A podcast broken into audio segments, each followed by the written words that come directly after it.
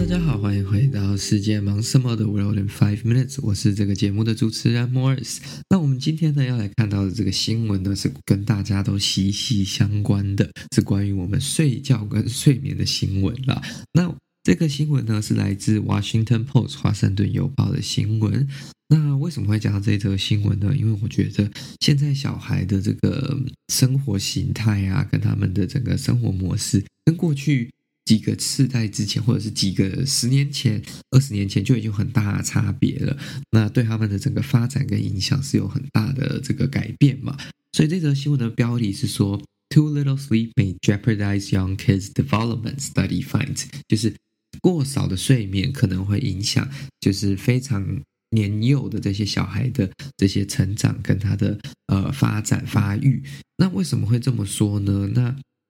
这个是这个美国马里兰大学医学院的一个 research，那他们主要是在研究说，这个小学生啊，如果他没有就是睡满九个小时，时常没有睡满九个小时的话，他会有什么样的身体上的影响，或者是说他在神经上跟他的脑部发育上会有什么样的影响？那这个 study 呢，总共有超过八千名的小孩，都在九岁到十岁之间，其实是一个蛮大的 study，因为你要想要做这样的研究，然后要找到一个这么大的群体组，其实是蛮难的，尤其又是小孩，就是爸妈又要愿意让小孩参与这样的一个研究跟呃实验了。那他们后来发现，就是说，嗯、呃，这个你如果没有让小孩子就是睡饱睡满的话，其实在这个他们的发育的过程当中，会导致他们的脑部发育会有一点不一样。他现在也不能很确定说是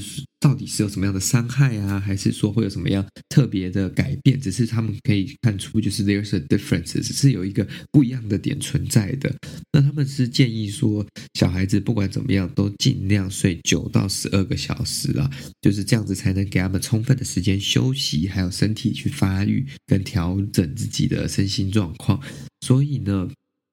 ，OK，回到主题，就是睡太少会发生什么事情呢？他们说会影响你的记忆能力、你的这个聪明的能能力，就是你的 intelligence 跟你的 memory，还有你的整体的身心灵状况、你的 well-being。那更大的问题是什么？在他如果长期没有睡饱的情况下，可能更容易导致他未来有这个 depression，就是忧郁。然后焦虑、anxiety 或者是 impulsive behavior，就是冲动性的行为，跟这个缺乏睡眠是可以完全连在连接在一起的。所以他们就说，这个是一个需要注意的问题，尤其是现在小孩子其实睡觉的时间都偏晚，因为可能跟着爸妈作息。甚至呢，很多爸妈可能因为自己在忙嘛，那就会将这个 iPad 啊、手机丢给小孩子，那小孩子可能就会花很多的时间在这个手机跟 iPad 上面去做自己想做的事情嘛。那这样子其实就会导致他可能在房间不想睡觉，然后不想睡觉呢，他就会可能看 YouTube 或者是玩游戏玩到很晚，那导致说他其实，在成年呃成长这过程当中，很重要的这段生长期间没有办法好好的长大。那这个还有什么呢？就是说，它不是一个短期性的伤害，它是需要一个时间去 make up 的。所以，如果你已经有长期的失眠，就是长期睡不饱，那它的这个伤害不是说你马上睡饱就可以补回来的，可能甚至到一年、两年，甚至有可能是永久性的。所以，尽量就是要让他们睡饱了。那其实这个儿童专业的医生呢，就是这个呃儿科的医生，就是建议家长说要好好的去规划自己的家庭的 priority，就是你要优先的事项，然后去鼓励说，嗯、在日常时间去做更多的活动，而不要把事情堆到晚上。那尽量在晚上吃完晚饭之后，就是比较休闲，然后赶快。送小孩子上床睡觉，那有一个很稳定的睡觉的这个 pattern 跟习惯，生理时钟其实对他们来说是非常呃有帮助的。那更严禁的就是说，尽量睡前一个小时到两个小时，不要给他们看荧幕嘛，因为毕竟呃蓝光跟整个视觉上的刺激是会影响到他整个神经的休息跟他整个呃心理的状态了。那从这个新闻当中，我们就可以看到说，人啊，不管在什么年纪，其实睡眠对人类来说都是非常重要的。你只要没有让自己的身体好好休息，你的身体可能就会 collapse，或者是说它可能就没有办法支撑下去。所以，让自己维持一个非常好的这个身体状况是非常重要的。那要怎么样让自己的睡眠品质好呢？其实我觉得，第一个，你的房间跟你的整个舒适度、你的安静的程度很重要。那更重要的是什么？你睡在哪一张床上面也很重要。因为我不知道大家有没有，有时候出门玩的时候，有时候在饭店啊，还是 Airbnb 啊，甚至有时候朋友家。你只要睡沙发，或者是睡比较没有那么舒服的床垫的时候，其实你隔天起来的时候，整个休息的状态是非常差的，你根本是没有休息到，甚至是会非常头很痛，然后很疲劳的。所以我们就知道说，选择一个自己喜欢的床垫，选择一个非常。好的床垫，或者是说适合自己的床垫是非常重要的，因为它会影响到我们不只是睡眠的时间，甚至是我们每日的生活作息。因为你如果没有好好休息的话，你晚上呃睡不好，白天你就会没有精神，没有精神你就可能事情做不好，事情做不好之后你可能又要熬夜，那你的睡眠时间又更加的减少，那可能长期下来也会影响你的身体状况啊，